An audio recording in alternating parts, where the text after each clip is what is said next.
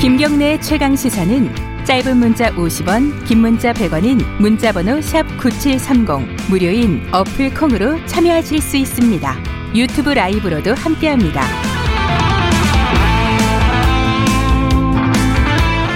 세월호 얘기를 좀 해보겠습니다. 어, 최근의 경과를 보면은 검찰 특별수사단 수사 결과가 일단 나왔죠. 어, 사참위 사회적 참사 특별조사위원회가 의뢰한 부분에 대해서 대부분 어, 무혐의 모두죠 무혐의 혹은 특검 인계를 결정을 했습니다.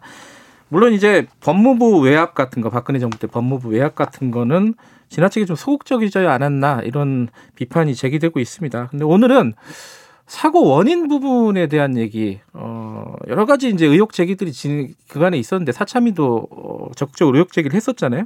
이 부분에 대해서 도대체 사실관계가 무엇인지 이걸 좀 정확하게 좀 따져보겠습니다. 뉴스타파 김성수 기자 나와 계십니다. 안녕하세요. 안녕하세요. 이게 어, 특수단 발표 전에 사참위가 지난해 말, 지난달이죠. 지난달에 어, 조사 결과를 하나 냈어요. AIS 항적 이뭐 문제가 있다. 정확히 어떤 문제가 있었다고 발표를 한 거죠? 음, 내용이 이렇습니다. 그 사참위가 참사 당일 2014년 4월 16일이죠. 해수부 상황실이 꾸려졌지 않습니까? 오전에 네. 상황실에 방송사들이 들어가 가지고 촬영을 막 하면서 취재를 했죠. 그 촬영 음. 영상들을 면밀하게 분석을 해 봤더니 그 상황실의 벽면에 커다란 모니터에 네. 당시에 아 세월호가 어디에 어떻게 있구나라는 항적을 갖다 표시해 놓은 그, 음. 그 형상이 떠 있었는데 그때 세월호의 항적이 이렇게 그려진 모습하고 오후 4시 이후에도 역시 방송사 카메라들이 해수부 상황실 안에 들어와서 촬영을 네. 했는데 그때 벽면 모니터에 띄워져 있었던 그 세월호의 항적이 두 개를 같이 표시를 해보니까 두 개가 다르더라는 거예요. 음흠. 다르기 때문에 아니 그러면 어떻게 하나의 배의 항적이 오전에는 그러니까 오후 4시 이전까지는 이렇게 그려졌다가 오후 4시 이후에는 또 다르게 그려지냐. 음흠. 나중에 나온 거가 뭔가 이렇게 손을 누가 손을 대거나 바꿔놓은 거 아니냐. 음흠. 이렇게 의혹이 제기되고 이게 핵심이었습니다. 오래된 사실 의혹이잖아요. 이게 AIS 항적이 뭔가 조작됐다. 누군가가 의도적으로 조작했다. 이런 음, 얘기들인데 그 지금 사참위 예, 발표대로 보면은 내시를 기점으로 해서 달라졌다.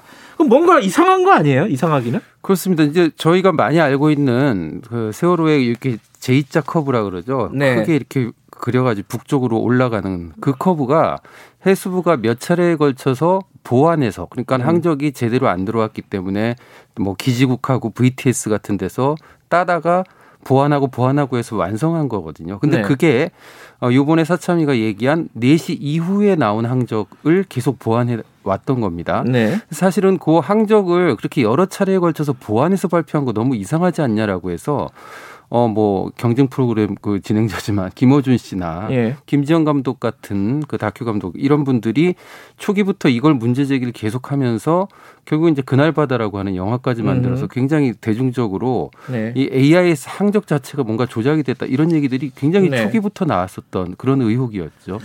그 실제로는 어때요? 실제로는 제가 취재를 좀 해봤어요. 저도 이거를 예. 발표 현장에서 들었는데 너무 좀 터무니없는 얘기잖아요. 어떻게 하나의 배 항적이 두 개가 있을 수가 있네. 예, 불과 수시간 만에 바뀐다. 어허. 그래서 제가 좀 취재를 해봤어요. 해봤는데 어 앞서서 어 상황실 모니터에 나와 있었다는 그 항적. 4시 이전에. 4시 예. 이전에. 그거를 제가 이래저래 이렇게 찾아보니까 그게 세월호의 항적이 아니라 전반부는 세월호의 그 가장 먼저 그 당시에 구조하러 접근했던 두라이에이소라는 배가 있었어요. 네네. 그 배에 두라이에이소의 항적이 전반부에 있고 음. 꺾여서 북쪽으로 올라가는 부분만 세월호 항적이에요. 그러니까는 그 당시 오후 4시 이전까지 해수부 상황실 모니터에 있었던 그 항적은 세월호 항적이 다 있었던 게 아니라 네. 세월호 항적 일부 그리고 드라이소 항적 일부가 있었던 거죠. 그리고 음. 오후 4시 이후의 항적은 모두가 세월호 항적입니다. 그러니까 두 개가 다를 수밖에 없었던 것이죠. 왜 그렇게 나온 거예요, 근데? 아, 조사 결과가요? 네, 아니, 아니. 그, 어. 그 오전에는 아. 왜이 드라이소가 나오고 이 오후에는 세월호가 나오고. 그래서 저도 이 드라이소 데이터하고 이런 걸 가지고 이제 해도에 표시를 해봤더니 그렇게 된 거예요. 네. 그래서 해수부에다가 물어봤어요. 그래서 어. 사실은 본인들도 당시 상황실 근무자들을 다 체크해봤는데 워낙 정신이 없는 상황이어서 정확히는 모른다. 다만 음. 그 드라이스 항적이 어, 9시 19분까지의 항적만이 표시가 돼 있다. 음. 그 얘기는 9시 19분에 누군가가 어, 주변에 있는 선박들의 항적들을 갖다 검색을 해본 건 맞다. 음. 그랬기 때문에 그 시점까지의 항적이 거기에 나와 있었는데 예. 문제는 나중에 세월호 항적을 띄울 때 네. 앞서서 검색한 그 항적, 그 흔적들을 갖다 좀 지우고선 새로 띄워야 되는데 음. 그걸 갖다 그냥 놔둔 상태로 또 세월호 항적을 띄웠다. 이렇게 된 거죠. 그러니까 그 어, 의문의 항적이 하나 있었는데 그게 뭐 말하자면은 이게 도대체 왜 이렇게 되느냐 뭐 이렇게 약간 의혹 이 가설이 있었던 거잖아요. 누군가 조작했다. 근데 그걸 가지고 지금 특검으로 지금 갔잖아요. 예.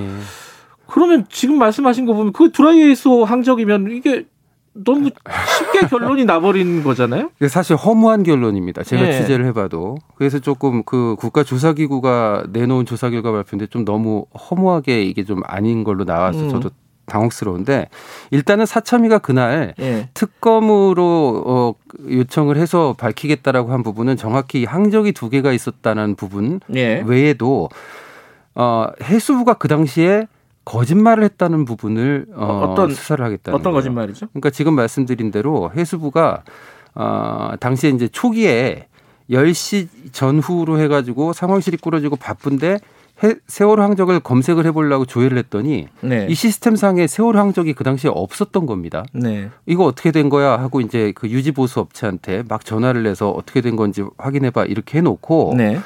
어 그러고 나서 봤더니 당시에 항적들이 세월호뿐만 아니라 우리나라에 있는 모든 배의 항적들을 관리하는 해수부의 G컴스라고 하는 시스템이 있는데 네. 그게 작동 오류가 있었던 거예요. 음. 그래서 세월호뿐만 아니라 거의 대다수의 배들의 항적들이 그 대전에 있는 통합 정 통합 그 전산센터라고 하는 예. 그곳으로 모여야 부- 그 해수부 상황실 모니터를 끌어올 수가 음. 있는데 거기에 안 들어와 있었던 상황이었던 거예요. 예. 그래서 이제 그걸 갖다가 끌어오느라고 오후 4시가 돼서야 이제 데이터가 모여서 항적이 전시가 됐다라고 해명을 했어요. 네. 2014년도 국정조사 때 음. 해수부가. 그랬는데 그 해명이 거짓 해명이었다라고 지금 사참위는 규정을 한 거죠. 음. 왜? 아까 앞에 말씀드렸듯이 오후 4시 이전에도 모니터상에 세월호 항적이 멀쩡하게 떠 있었는데 그게 음. 무슨 소리냐.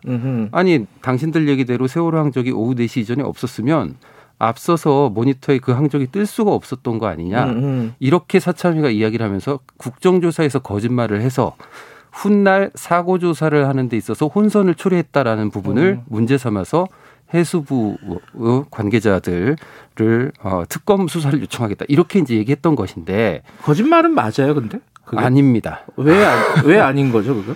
아, 이게 이제 구조를 이해하셔야 되는데 네. AIS 선박의 AIS 데이터라고 하는 거는 본인의 음. 위치를 이렇게 전파로 쏘아 올리는 겁니다. 그러면 음. 이제 그 주변에 있는 배들도 그걸 받아요. 음. 왜냐하면 서로 부딪히지 않고 운항되는. 네. 그리고 어 해상 교통 관제 센터라고 하는 그 VTS에서 네. 그걸 갖다가 수집을 하죠. 관제를 해야 되니까 네. 배들끼리 어떻게 다니나. 근데 VTS로 또 직접 오는 게 아니라 중간에 기지 여러 기지국이 있어요. 네. 기지국들에 가서 데이터가 한 번 저장되고 그 기지국에서 또 VTS로 보내서 VTS에서 한 번 저장된 다음에 여러 개 지금 현재 우리나라 연안에 VTS가 20개 정도 있는데 그게 정부 통합 전산센터 대전에 있는 통합 전산센터 서버로 모입니다. 음. 근데 그 서버는 그 당시에 작동을 정상적으로 하고 있었던 거예요. 네. 물리적으로. 네. 문제는 이 GICOMS라고 하는 제가 말씀드린 이 선박의 항적을 모으는 이 시스템 전체를 GICOMS라고 하는 시스템이라고 하는데 네. 이걸 유지보수하는 업체가 세월호 참사 발생하기 2주 전에 게이트웨이를 그러니까 네트워크를 이중화하는 작업을 합니다. 그러니까 게이트웨이 그러니까 음. 데이터가 들어오는 라인이 하나였는데 그 데이터 양이 많아지니까 이걸 갖다가 두 개로 음. 늘린 겁니다. 게이트웨이 우리가 왜 컴퓨터 치다 보면은 뭐 252점 어쩌고 해가지고 IP 네. 등록을 하잖아요. 그 IP를 두 개를 입력을 해야 되는데 그 중에 하나를 잘못 입력해 놓은 거예요. 음. 그러다 보니까는 들어오는 데이터의 양이 확 줄어들었던 거죠. 일부만 들어왔다. 그렇죠. 아예 안 들어온 것도 아니고. 일부만 들어왔었기 때문에. 두라에이스호 항적은 또 있었던 거예요. 그러니까 기술적으로 설명이 가능하다. 가능합니다. 사참위 아, 사참위란다 해수부가 얘기했던 거는 거짓말이 아니라는 결론이네요. 그럼 결론. 아닙니다. 예, 네. 거짓말도 아니었고. 예. 이게 사실 되게 오래된 의혹이라고 했잖아요. AIS 상족자 그 그날 바다도 그렇고 그 뒤에 유령선도 마찬가지고 요번에 이제 사참위 결과도 그렇고 도대체 이런 것들이 왜 정리가 안 되고 계속 이 뭐, 뭐 조작설, 음모론 같은 것들이 계속 나오게 되는 거죠. 그 이유가 뭡니까? 이 세월호 참사가 발생했을 당시에 우리나라 좀 사회적 분위기라든지 네. 어떤 뭐 정치적인 분위기 예. 그거에 대한 대중들의 인식을 좀 생각해 볼 필요가 있다고 봐요. 음. 그 당시에 아, 이명박 박근혜 정부를 좀 거치면서 정보가 좀 투명하게 공개되지 않은 그런 분위기들. 네. 그리고 사실은 그 당시 이제 유우성 씨 간첩 조정 사건이라든지 음. 국정원의 대선 개입이라든지. 그러니까 음. 사실은 어 거의 뭐 21세기 대한민국 사회에서 상상할 수 없었던 일들이 조금 이제 국가기관에 의해서 좀 벌어진 음. 그런 것들이 좀 현실화된 그런 부, 부분들이 대중들한테 굉장히 좀 충격적으로 다가온 그런 분위기가 있었던 거죠. 그 음. 와중에 세월호 참사가 발생을 했고 네. 역시 당시 박근혜 정부가 굉장히 이 세월호 참사와 관련된 정보들을 어, 엄격하게 통제를 하는 분위기도 있었기 때문에 네. 그런 상황에서 굉장히 여러 가지 아니 도대체 이렇게 큰 배가 어떻게 해서 그렇게 넘어지고 음. 또 그걸 갖다 제대로 구하지도 못하고 음. 이거 뭔가 또 이 뭔가 하여튼 좀 이상한 기획이나 이런 것들이 있었던 거 아니야라는 생각들이 굉장히 많이 퍼졌죠. 음. 저는 이제 그런 상황에서 문제는 이제 그러, 그러다 보니까 뭐 네티즌들이라든지 SNS를 통해서 음. 여러 가지 의혹들이 제기되는데 문제는 그 당시에 이제 언론들이 그런 부분들을 좀 철저하게 음. 검증을 못한 부분들도 좀 책임이 있다라는 생각도 해보고 있습니다. 알겠습니다. 오늘은 여기까지 듣죠. 뉴스타파 김성수 기자였습니다. 고맙습니다. 김경래 최강시사 여기까지 하고요. 내일 아침 7시 20분에 다시 돌아오겠습니다.